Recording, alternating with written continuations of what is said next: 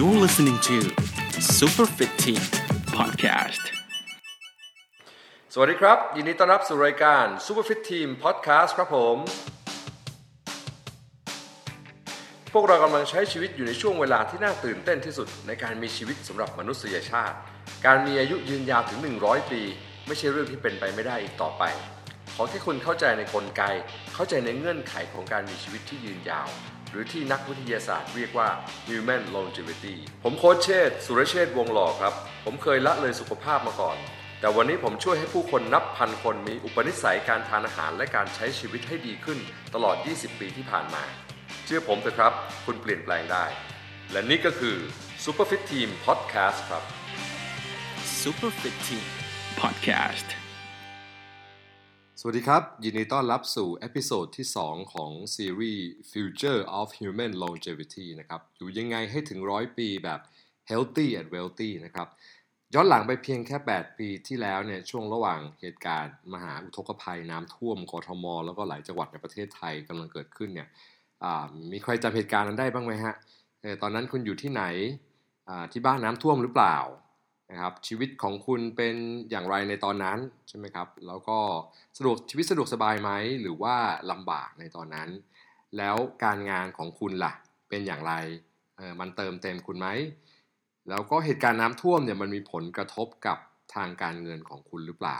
นะครับหรือถามรวมๆก็คือผมอยากให้คุณมองดูชีวิตของคุณในช่วงนั้นไปด้วย เพื่อนำเข้ามาในการฟังเรื่องราวชีวิตของผม นะครับ เพราะว่าเหตุการณ์ที่ผมจะเล่าเนี่ยต่อไปนี้เนี่ยเป็นเรื่องอส่วนตัวที่เกิดขึ้นที่บางมุมเนี่ยก็อาจจะเหมือนกับชีวิตของคุณบ้างก็ได้ ก็เลยอยากแบ่งปันนะครับ เมื่อ 8 ปีที่แล้วเนี่ยหลังน้ำท่วมใหม่ ๆ เลยเนี่ยความโชคดีอย่างเดียวที่ผมรู้สึกในตอนนั้นก็คือ บ้านเราน้ำไม่ท่วมนะครับคืออยู่เมืองทองเนี่ยดีมาก ผมอยู่เมืองทองนะฮะอันนี้ตบมือให้กับเมืองทองเลยนะครับ เย่เย่พวกเรามาเชียร์เมืองทองนะ แต่ว่าชีวิตด้านอื่นๆของผมนอกจากนั้นแล้วคือที่น้ำไม่ท่วมแล้วเนี่ยก็ช่วงนั้นบอกได้เลยว่าย่ำแย่นะครับผมผมอยากเลิกทำอาชีพโค้ชนะครับผมหมดไฟไม่มีแพชชั่น คือไม่รู้จะทำยังไงให้อาชีพนี้มันสำเร็จสักทีนะครับนี่ก็ท่วมหัวติดติดเงินเขาเต็มไปหมดเลยนะครับ วันๆก็กินแต่เหล้าไม่ออกกำลังกาย เครียดสูบบุหรี่ แล้วก็อ้วนผมลงพุงใหญ่มากเลยนะครับ คือส่วนตัวเนี่ยสรุปเรียกได้ว่าย่ำแย่ยับเยินสะบักสะบอมนะครับที่สุดเท่าที่เคยทำธุรกิจนี้มาเลยก็ได้นะครับ วันครบรอบ anniversary ของผมกับนัตตี้ภรรยาผมเนี่ยฮะผมก็แต่งตัวหล่อเลยนะนัตตี้ก็แต่งตัวสวยเลย แล้วเราก็ออกมาที่ครัวที่บ้านของเราเพื่อฉลองกันนะครับ เพราะว่าวันนั้นเราเราไม่มีเงินจะไปไหนเลย นะครับคือจนจริงๆนะครับก็ก็ขอบคุณภรรยาขอบคุณนัตตี้ที่อยู่ด้วยกันมาตลอดนะ I love you เลยนะครับคือหรือบางวันผมก็มีเงินทั้งหมดเนี่ยแย่สุดเลยคือบางวันมีเงิน 200 บาทในบัญชี เงินในบัญชีก็ไม่มีนะคือมีแค่ 200 บาทนะบัตรเครดิตก็เต็มนะครับผมก็ใช้เงิน 200 บาทนั้นนะซื้อข้าวกล่องมากินกับกับภรรยา แล้วเราก็เหลือเงินศูนย์บาทนะครับโชคยังดีที่ ผมได้เมียดีนะครับที่นัตตี้เป็นนักสู้เลยนัตตี้รักในอาชีพโค้ชแล้วก็เพิ่งเริ่มทำงานทางโซเชียลมีเดียนะครับประกอบกับความไวทางอินเทอร์เน็ต แล้วก็การเข้ามาเริ่มใช้โซเชียลมีเดียของคนไทย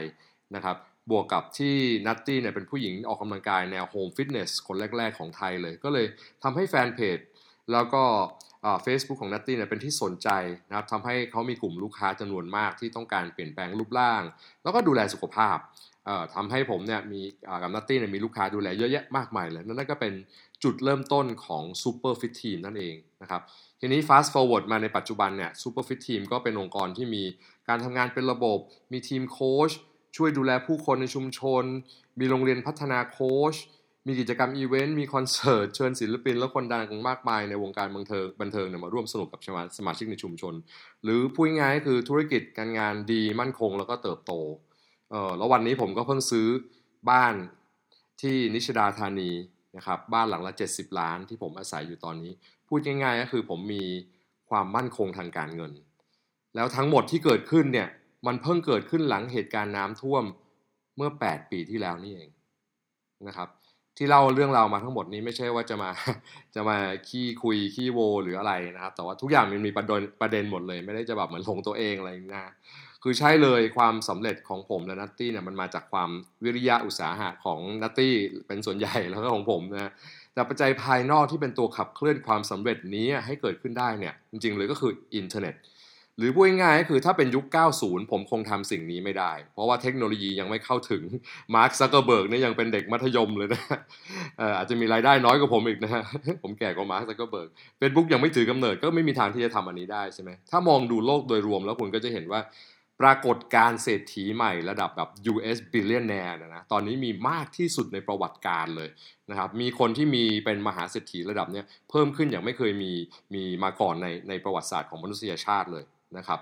เพราะฉะนั้นถ้าเทียบสเกลของการเป็น millionaire หรือเศรษฐีเงินล้านแล้วมันก็จะแบบดูเล็กไปเลยแล้วก็ทำได้ไม่ยากนะครับประเด็นก็คือเรากำลังอยู่ในยุคที่ความสำเร็จแล้วก็การเปลี่ยนแปลงเนี่ยเกิดขึ้นได้อย่างรวดเร็ว นะครับเราอยู่ในยุคที่การสื่อสารในไร้พรมแดน และแทบไม่มีค่าใช้จ่ายเลย เราอยู่ในยุคที่การสร้างโซเชียลมีเดียส่วนตัวสำหรับชุมชนเนี่ยมันง่ายแค่ปลายนิ้วสั่ง มีโอกาสอะไรบ้างล่ะที่คุณสามารถที่นำออกไปสู่ตลาด มีผลิตภัณฑ์อะไรบ้างล่ะที่คุณมีแรงบันดาลใจ อยากจะนำเข้ามาสู่ตลาด อยากทำอะไรทำเลยใช่ไหมเพราะว่าต้นทุนการล้มเหลวต่อครั้งเนี่ยมันลดลงจากสมัยก่อนมาก การจ้างงานผู้คนออนไลน์ก็ง่าย ไม่ต้องมีออฟฟิศก็ได้ work from home มันนี่แหละ นะเดี๋ยวก็ได้ประสบการณ์เยอะขึ้น เพิ่มขึ้นแล้วมันก็จะ work เอง ถ้าคุณไม่ไม่ล้มเลิกความตั้งใจนั้นไปซะก่อนนะครับเออแต่สิ่งสำคัญที่สุดเลยที่คุณจะแบบเหมือนล้มไม่ล้มไม่เออไม่ไม่ยึดติดกับอดีต แล้วก็ปล่อยวางแล้วก็สามารถที่จะสร้างใหม่เนี่ยก็คือตัวคุณเองก็ต้องพร้อมที่จะเปลี่ยนหรือว่า adapt นั่นเอง และนั่นก็คือหัวข้อของเราในวันนี้นะครับ ก็คือ change is the only constant นะแปลเป็นไทยว่าการเปลี่ยนแปลงเนี่ยคือสิ่งเดียวที่คงอยู่ หรือเราต้องเปลี่ยนแปลงตลอดเวลานั่นเอง นะครับ adaptability quotient หรือว่า AQ นะครับ เป็นสิ่งที่ผู้นำทุกคนควรจะมี แล้ว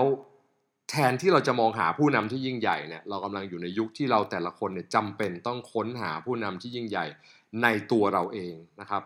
เมื่อคุณมี AQ ที่สูงเนี่ยแปลว่าคุณก็เป็นคนที่พร้อมที่จะเรียนรู้ พร้อมที่จะปล่อยวาง พร้อมที่จะสร้างใหม่ ไม่ยึดติดกับอดีต ไม่มีข้อจำกัดเดิมๆและชีวิตก็จะดูมีแบบชีวิตชีวาไปซะหมดเลยเพราะนั่นคือบริบทที่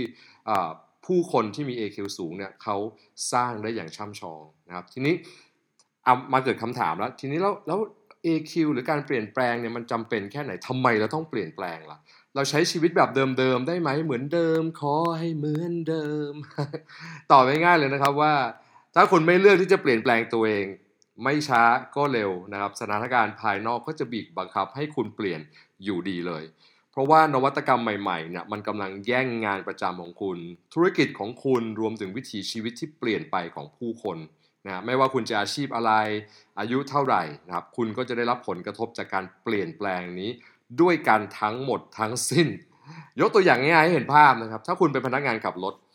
อนาคตอันสั้นข้างหน้านี้มีความเป็นไปได้สูงมากที่ autonomous driving หรือรถยนต์อัตโนมัติจะขับรถแทนมนุษย์ ได้อย่างปลอดภัยกว่าถูกกว่า และทำงานได้ยาวนานกว่านะครับ พี่สิบล้อทั้งหลายเตรียมหางานได้เลยนะครับ ถ้าคุณทำงานธนาคาร ตอนนี้เทคโนโลยีบล็อกเชนก็กำลังเข้ามาเปลี่ยนโฉมวงการการเงิน แล้วก็มีโอกาสสูงมากที่ตำแหน่งเจ้าหน้าที่ด้านการเงินเนี่ยจะถูกทดแทนด้วย AI หรือสมองจากกลที่วิเคราะห์ข้อมูลให้ลูกค้าเนี่ยอย่างได้อย่างว่องไวแล้วก็แม่นยำกว่า อันนี้ไม่ได้มีอะไรเป็นการส่วนตัวกับเจ้าหน้าที่ด้านการเงินนะครับ แต่ว่านั่นคือความเป็นจริงที่เกิดขึ้นนะครับ ถ้าคุณทำธุรกิจทางด้านเสื้อผ้าและแฟชั่น ในอนาคตอันสั้นนี้เนี่ยนะครับเราก็จะสามารถปริ้นเสื้อผ้าได้ด้วยเครื่อง 3D printer แล้ว ธุรกิจขายเสื้อผ้าอาจจะต้องเปลี่ยนรูปแบบไปอย่างมาก นะครับแทนที่จะตัดเสื้อผ้าขายก็คือใครก็ปริ้นออกมาได้แล้วใช่ไหมคุณอาจจะขายดีไซน์อย่างนี้เป็นต้นนะต้องเปลี่ยนอาชีพ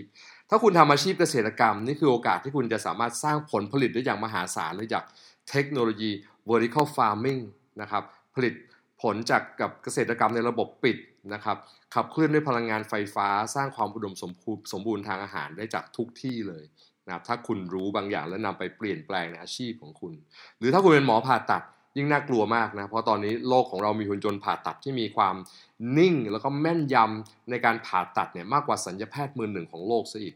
ในอนาคตเนี่ยผู้คนจะวางใจให้กับหุ่นยนต์เนี่ยผ่าตัดมากกว่าให้หมอให้ให้หมอทำให้สินะครับหมอคนไหนที่ไม่เริ่มใช้เครื่องมือใหม่เหล่านี้ก็จะตกยุคไป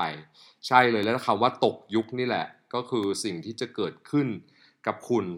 นะครับถ้าคุณไม่เริ่มเปลี่ยนแปลงตัวเองในวันนี้ คุณลองคิดดูนะว่า ถ้า 10 ปีที่แล้วเนี่ยคุณไม่เปลี่ยนแปลงตัวเองนะแบบอยากอินดี้อยากอินดี้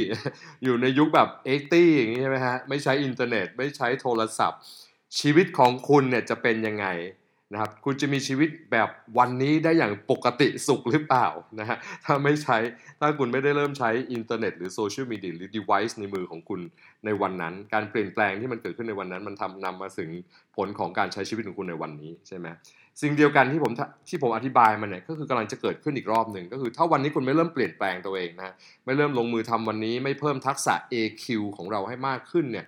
เพื่อที่เราจะได้เปลี่ยนอนาคตของอ่ามาเพื่อเราจะได้ปรับเปลี่ยนทันโลกอนาคตนะครับ อืมมาถึงตอนนี้เนี่ยหลายคนก็อาจจะมีเสียงในหัวดังขึ้นมาแล้วว่าเออใคร ๆก็รู้แหละว่าต้องเปลี่ยนใช่ไหมเออไม่ต้องมาพูดเรื่องที่แบบอันนี้รู้อยู่แล้ว แต่ปัญหาคือมันเปลี่ยนไม่ได้ไงก็เลยต้องเป็นมันซะแบบนี้ ก็เลยต้องทนอยู่แบบนี้ใช่ไหมใครใครมีความรู้สึกแบบนี้บ้างใช่ไหมใช่เลยนะฮะการเปลี่ยนแปลงทุกอย่างในโลกใบนี้นะมันต้องมีแรงต้านเสมอแหละครับ คุณอยากจะเปลี่ยนแปลงความเร็วของรถยนต์ คุณก็ต้องเพิ่มแรงกดที่เท้าใช่ไหมเพื่อเชื้อเพลิงจะได้สูบฉีดใช่ไหมคุณอยากเปลี่ยนแปลงตัวเอง คุณก็ต้องเพิ่มความใส่ใจในการเปลี่ยนแปลงตัวเอง แล้วที่สำคัญก็คือรักษาระดับความใส่ใจนั้นไว้ให้นานพอนะครับที่การเปลี่ยนแปลงเนี่ยมันจะเกิดขึ้น นะแต่ว่าคนส่วนใหญ่ก็มักจะล้มเหลวหลังจากที่เริ่มต้นเปลี่ยนแปลงตัวเองได้ไม่นานเนี่ยนั่นเป็นเพราะว่าพวกเขาไม่สามารถที่จะแบบเหมือนรักษาระดับความใส่ใจอะให้มันคงอยู่ได้นาน ทั้งจากแบบปัจจัยภายในนะที่บอกว่าตัวเองทำไม่ได้ ไม่มีความรู้หรือไม่มีทรัพยากรเนี่ยหรือว่าจะเป็นแบบปัจจัยภายนอกที่ถาโถมเข้ามา อย่างเช่นแบบเหมือนคนรอบข้าง เพื่อนร่วมงานหรือสมาชิกในครอบครัวไม่ให้การสนับสนุนนะครับ ซึ่งปัญหาเหล่านี้มันสามารถที่จะแก้ไขได้ ด้วยการนำพาตัวเองเข้ามาสู่ สิ่งที่ผมเรียกว่าโครงสร้างของการเปลี่ยนแปลงนะครับ การรายล้อมตัวเองด้วยผู้คนที่มีแนวคิดเดียวกันใช่ไหมมีความฝัน มีความทะเยอทะยานในหลากหลายรูปแบบเนี่ยเออก็เป็นสิ่งสำคัญนะครับ แล้วก็อีกสิ่งสำคัญอย่างหนึ่งก็คือการให้พลังกันและกันนะครับ แล้วก็ออกความเห็นเชิงสร้างสารรค์แล้วก็พัฒนา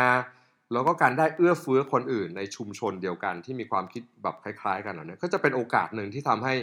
คุณได้ประสบการณ์ที่เติมเต็มเนาะแล้วก็นำมาสู่การเปลี่ยนแปลงอย่างถาวรในที่สุดนะครับ หรือพูดง่ายๆ ก็คือเราก็ต้องลายล้อมตัวเราเองให้อยู่ในกลุ่มคนที่อยากจะเปลี่ยนแปลงนะครับ แล้วก็ช่วยกันปรับปรุง ช่วยกันพัฒนาออกความเห็นเชิงสร้างสารรค์กันนะครับ แล้วก็ยืนหยัดให้กันและกันนะครับ ดังนั้นเนี่ยปัจจัย อ่า A ที่เรียกว่า AQ นะครับจึงเป็นปัจจัยที่สำคัญที่สุดเลยในการที่มีชีวิตที่จะยืนยาวหรือเป็น Future of Human Longevity Top Secret Number One นะครับจะยาวเนี่ยเป็นความลับอันดับหนึ่งเลยนะครับสำหรับอนาคตของการมีสุขภาพที่ดียืนยาวอยู่ก็เป็นแบบร้อยปีแบบ healthy and wealthy นะครับต้องใส่ใจ AQ นะครับดังนั้นนะครับวันนี้เนี่ยผมก็มีการบ้านมาให้เราฝึก AQ กันนะครับสำหรับ ทุกท่านฟังทุกท่านวันนี้ผมเราก็ฟังกันมา2 episode แล้วนะ วันนี้ก็จะได้ action เพราะว่า action นี่แหละที่จะเป็นตัวเพิ่ม AQ ให้กับเรานะครับ action ที่อยากให้ทุกคนเริ่มทำวันนี้เลยนะครับ ก็คือไปโหลดแอปพลิเคชัน Superfit Team Community ของเรานะครับ เพื่อคุณจะได้ไม่พลาดคอนเทนต์ดีๆ ที่ชุมชนของเราผลิตมาให้สมาชิกนะครับอ่าคุณอาจจะบอกว่าเอ้ยแล้วมันเกี่ยวกันไหมเนี่ยทำไมจะต้องมาให้เข้ามาโหลดแอป สรุปก็คือมันเกี่ยวเลยนะครับ ถ้าฟังมาขนาดนี้แล้วก็ ผมก็อยากจะให้นำไปลงมือทำนะครับ เรียนเชิญเมื่อเข้ามาในชุมชนของเราแล้วเนี่ยก็เรียนเชิญให้เข้าไปแนะนำตัวได้เลย ชื่ออะไรอายุเท่าไหร่อาชีพอะไร อะไรคือเป้าหมายในชีวิตของคุณนะครับ ในด้านของสุขภาพของคุณ การใช่ไหมเปลี่ยนแปลงรูปร่างของคุณ หรือว่าการงานของคุณ เป้าหมายในชีวิตของคุณความสัมพันธ์บางคนอยากจะแบบ